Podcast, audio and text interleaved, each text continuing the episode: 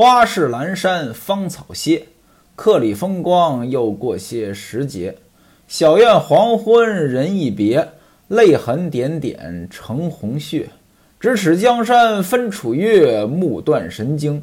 直到芳魂绝，梦破五经。心欲折，角声吹落梅花月。西门庆在何府赴宴，大家伙呢因为座位呢谦让了半天，最后坐好了。何太监说：“大人请脱衣服。”那位说了：“脱衣服干什么呀？经常听咱们这部书呢，您也了解了，对吧？你去人家家呢，你得穿正装，但是吃饭的时候呢，换便装。你穿着正装那吃饭，它不方便呀。”西门庆呢说我这里边呢没穿什么衣服，我派人呢把我衣服取来。那意思我脱了我这正装里边这不成样子呀，我派人呢去给我拿一身衣服来。何太监说了：“不用。”说这话呢，吩咐底下人拿我的飞鱼绿绒厂衣来给大人披上。这飞鱼服啊，可能有人听说过，这了不得。飞鱼呢是衣服上的图案，说是鱼啊，长得呢很像龙。据说呢，这个东西能在海上边飞。这飞鱼服是什么人穿呢？那可不是一般人。一般来说呢，有大型的仪式的时候，皇上要出来，锦衣卫在旁边伺候着。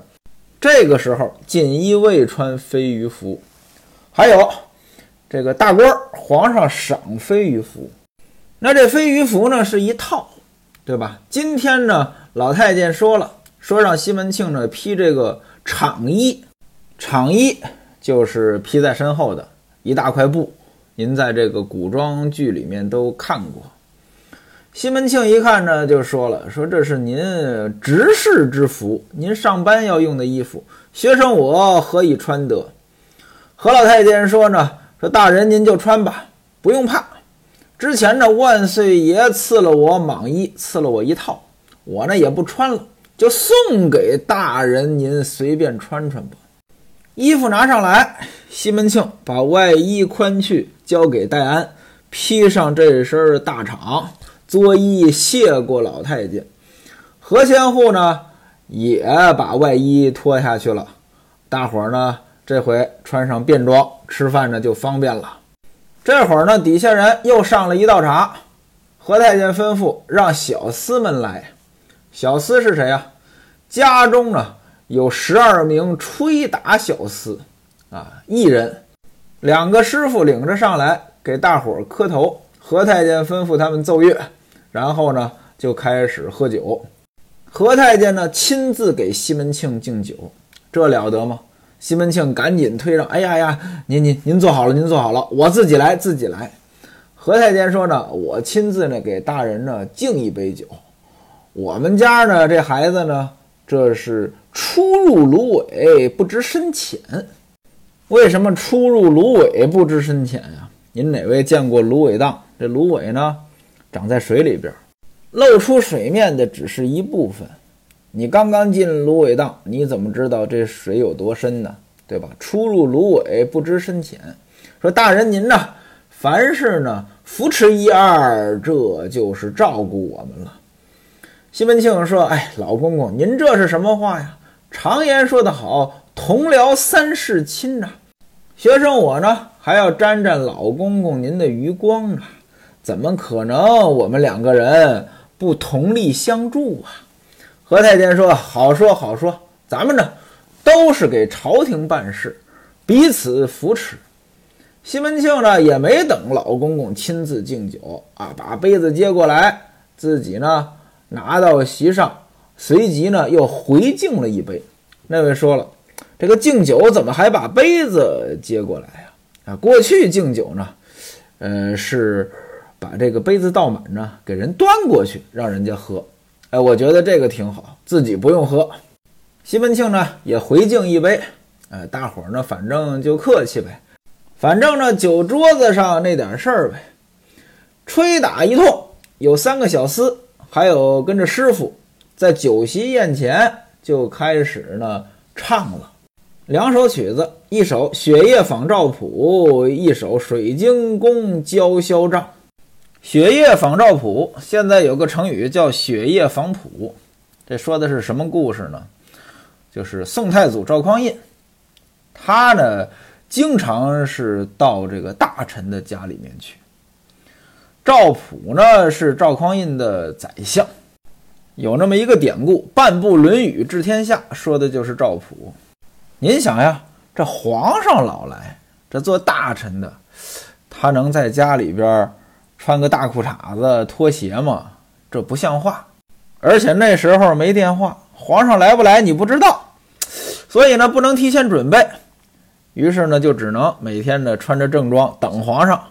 说这一天呢，这个下大雪，大晚上的，赵普一想啊，那皇上不来了，结果呢没想到还来了，这就是雪夜访谱。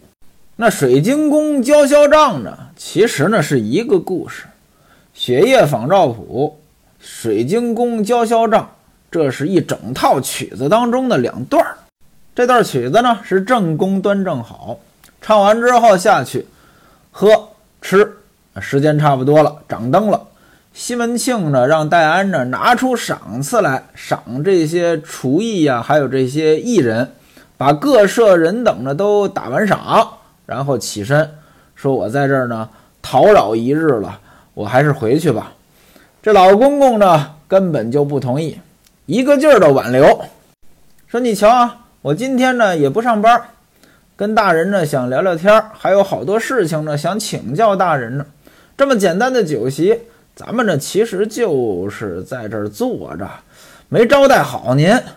西门庆说，您这酒席您还说没招待好，我是有事儿，回去呢休息休息呢，明天一早呢还要和您侄子我们两个人呢到兵科去办事儿，我们得领公文啊。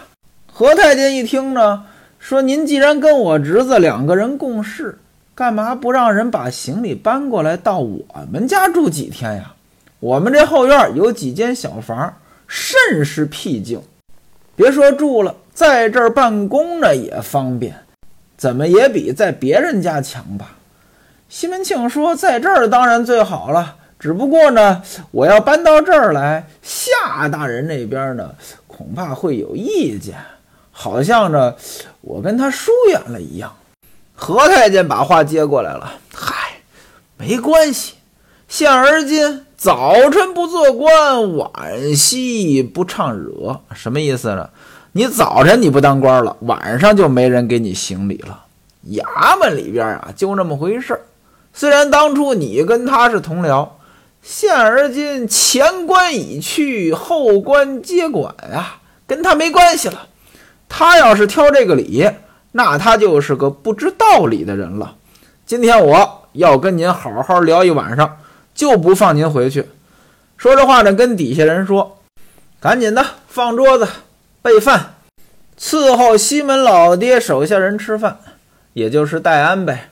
我再派几个人跟着他一起呢把行李呢都搬过来，又吩咐其他人把后花园西院呢打扫干净，把铺盖呢准备好，在炕里边呢给我烧火。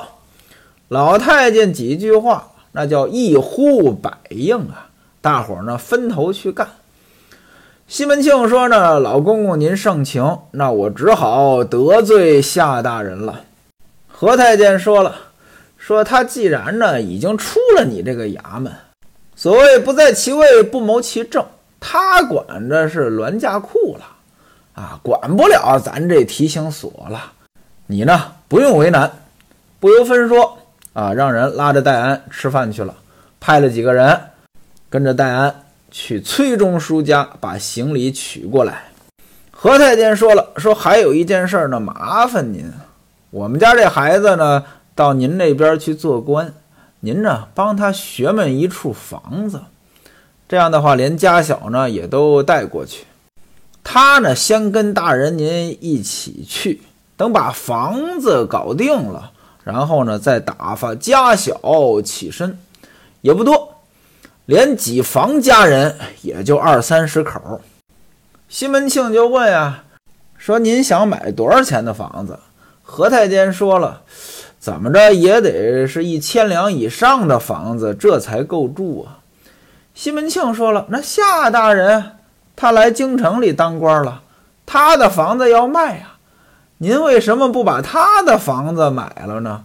这叫一举两得呀。这房子呢，门面呢是7间，一共呢是5层。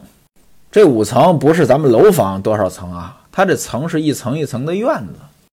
从一门进去是大厅，两边是厢房，鹿角的顶，后边有住房、花亭，周围呢群房也有很多，街道又宽阔，正好给他住。何太监问了，说他这房子要多少钱？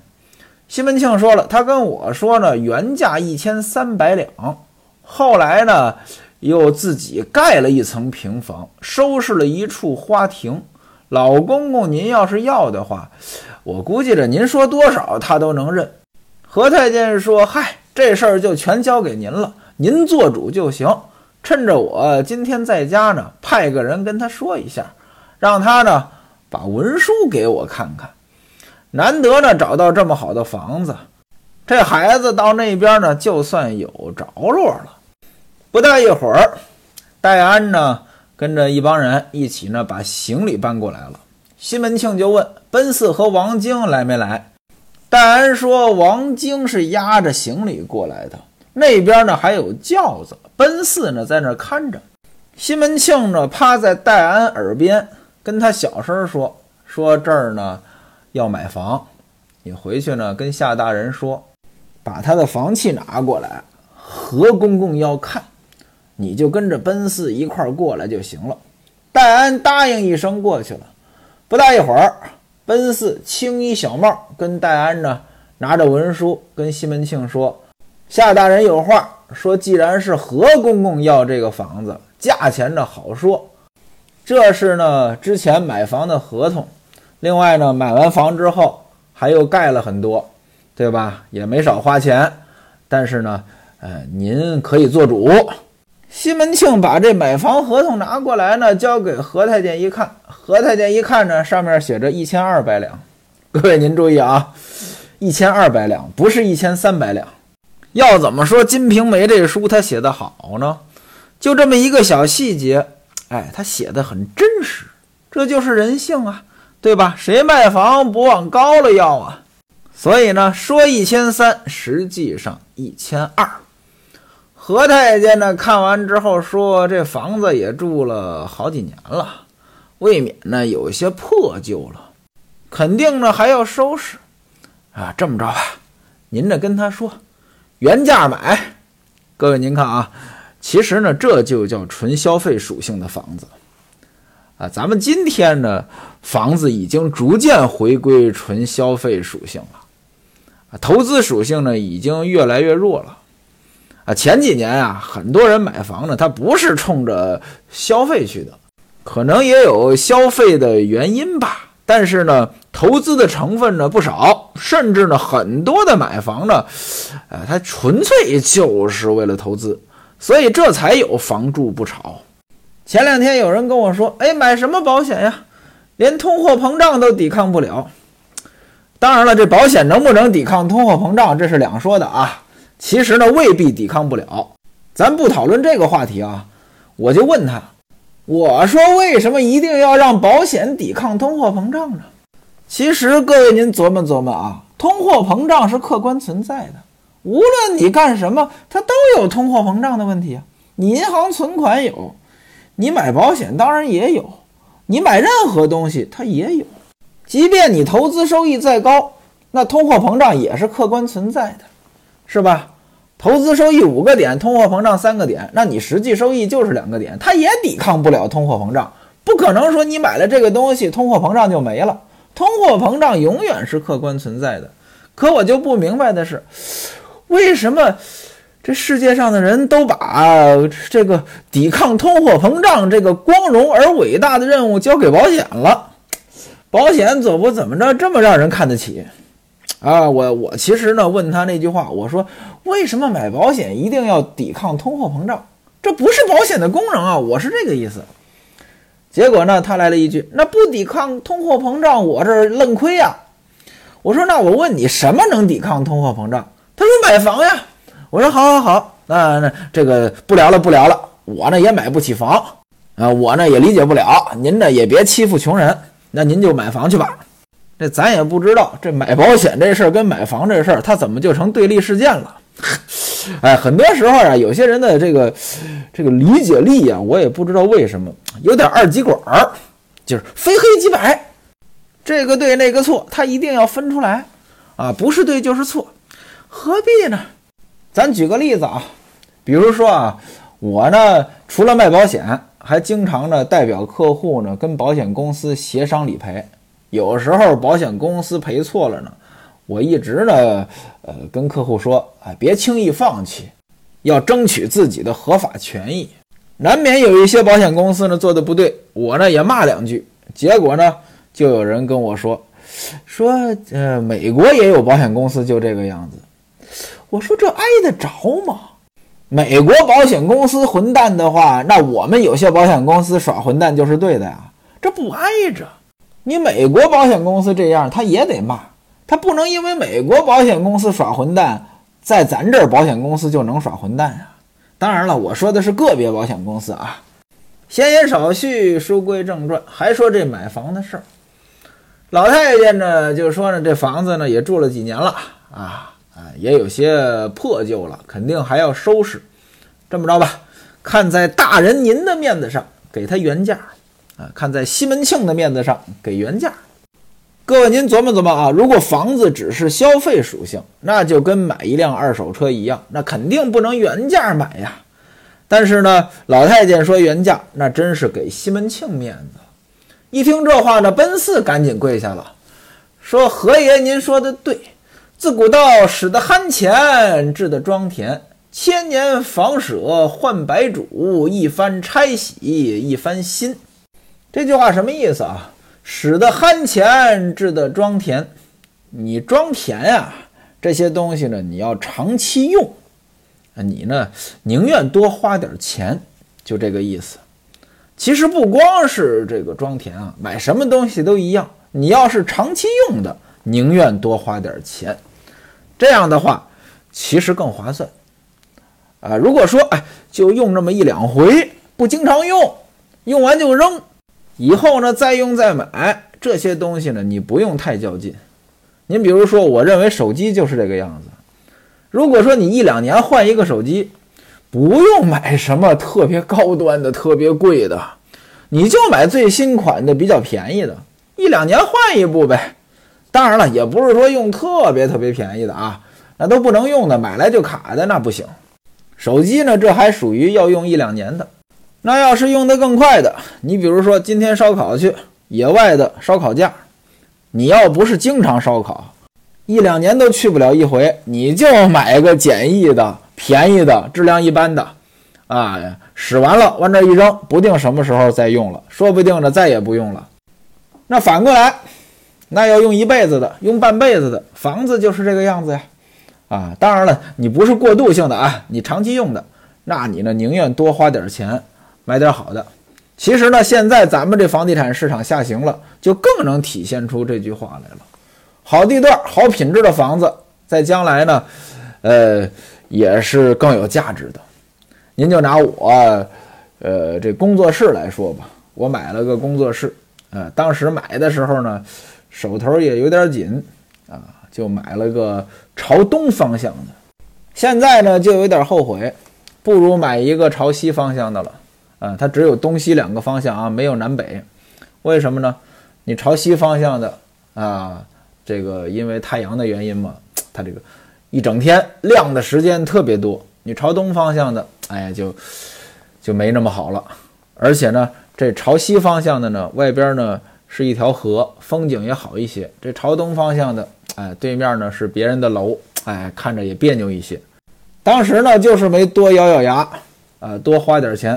现在呢就觉得有点别扭，这就叫使得憨钱，治得庄田，千年房舍换白主，一番拆洗一番新呢。啊，房子买过来重新装修嘛，就这个意思嘛。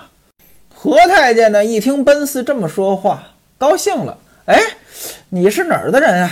挺会说话呀，常言成大事者不惜小费，这话说得对。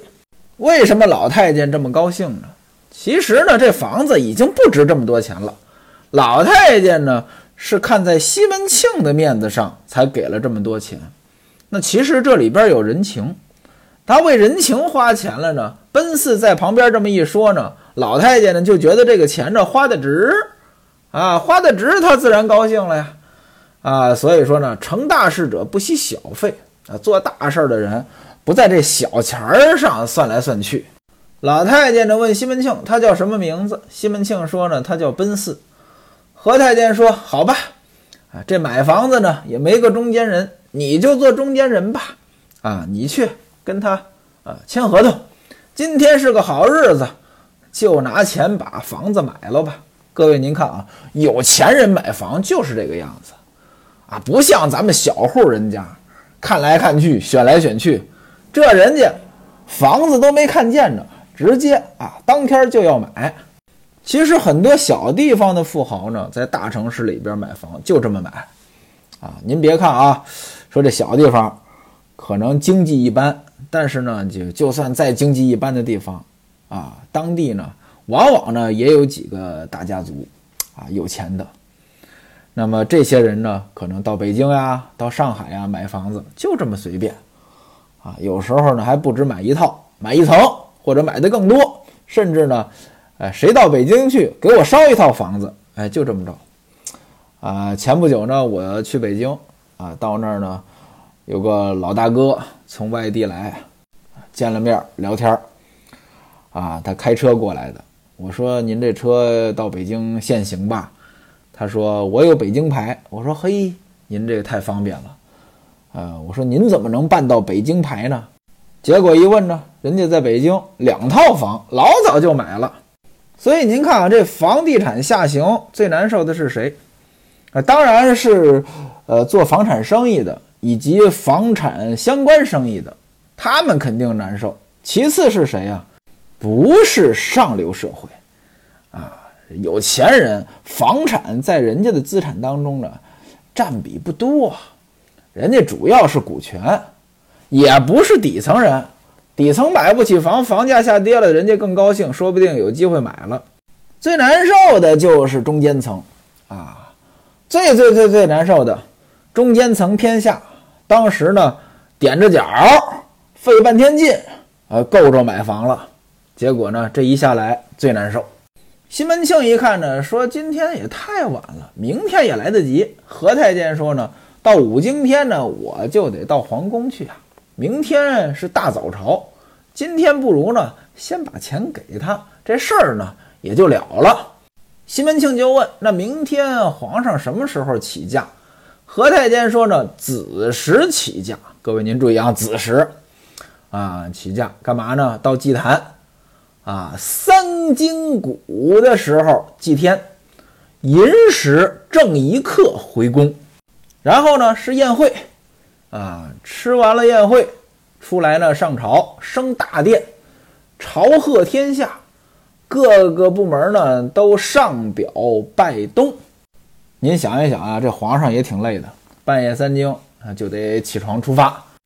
第二天呢文武百官呢还要吃庆成宴，庆成宴就是祭祀之后庆祝成功的宴会。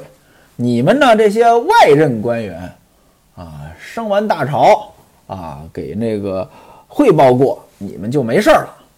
说完话呢，何太监呢吩咐何千户呢到后边拿出24锭大元宝来，用石盒抬着，派了2个家人和奔四、戴安押着这些钱到崔中书家交割。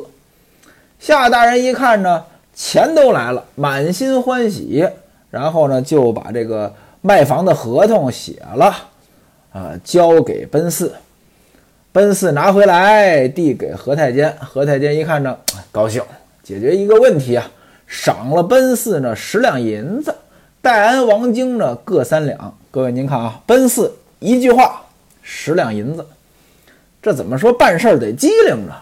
很多人呢看历史书，包括看这种小说呢，总把自己呢带入这个王公大臣甚至皇上的角色，实际上呢，你连人家身边这小人物都比不了。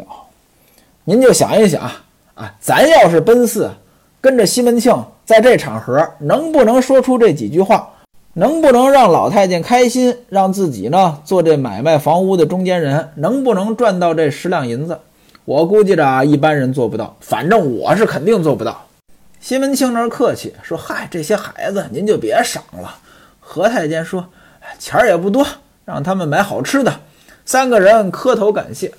何太监呢又吩咐让他们这个吃饭，又给西门庆作揖说：“多谢您，您看这事儿办得多快呀！”西门庆说：“这是您的面子。”老太监呢说：“大人啊，您再跟他说说，让他呢早点把房腾出来。”我这边呢好早点打发家小起身。西门庆说呢，我一定呢跟他说，让他呢早腾房，何千户到我们那儿先在衙门当中住几天，等到夏大人的家小呢搬到京城收拾好了，何千户的家眷呢再起身不迟。何太监说，这马上就过年了呀，还是先让家小过去才好，老在衙门里住啊，他不方便。您看呀，这可能呢也是老太监呢急着呢把这事儿定下来的原因，早买房早收拾早搬过去。各位您看啊，这人跟人他就不能比，怎么着？您就拿我来说，我爸爸喝破烂的，对吧？我呢这个读完书毕了业，工作得自己找啊，工作呢也没人指导，对吧？一切呢全靠自己悟。那人世当中这么多厚的道理，我又不是那机灵人，得悟多少年呀，对吧？悟到40，可能呢刚摸着门道，甚至呢门道都没摸着，这一辈子呢已经过完一半了。你看人家啊，家里面全给安排妥了，工作家里边安排的，是吧？何千户这工作家里安排的呀。不光给你安排工作了，对吧？而且呢跟你的领导打好招呼了，还有呢房子也给你安排好了。另外呢到职场当中哪门出哪门入，这些门道肯定也都教过来呀。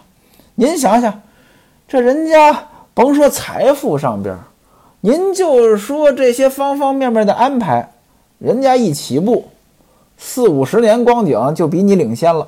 人跟人呢他是没法比的，这就叫人比人得死，货比货得扔。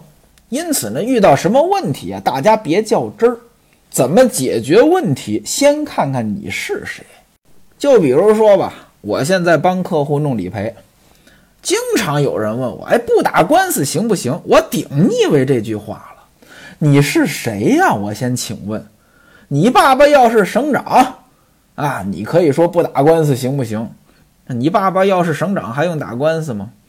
你爸爸要不是省长，你要是说普通老百姓，那咱呀具体问题具体分析，看看这个案子哪门出哪门入，保险公司那边有什么问题，咱这边有什么瑕疵，哪些条件有利于咱，哪些条件不利于咱，这时候再决定是不是打官司。有的协商就能解决，有的可能还需要斗智斗勇，有的呢那就必须得打官司。如果说必须得打官司的，那咱就别问这句话，不打官司行不行？你想得太美妙了。各位您看啊，这一晚上可没少办事儿，办了这些事儿，大概到1更天了。西门庆说：“老公公您先休息吧，我呢也喝得差不多了。”何太监呢这才告辞，到后边睡觉去了。何千户呢陪着西门庆呢又吃了一会儿啊，当然了底下人呢吹拉弹唱还都有啊，这才散了，起身送到后花园。住在何家的后花园，这一晚上呀，嘿嘿，又是一番奇遇。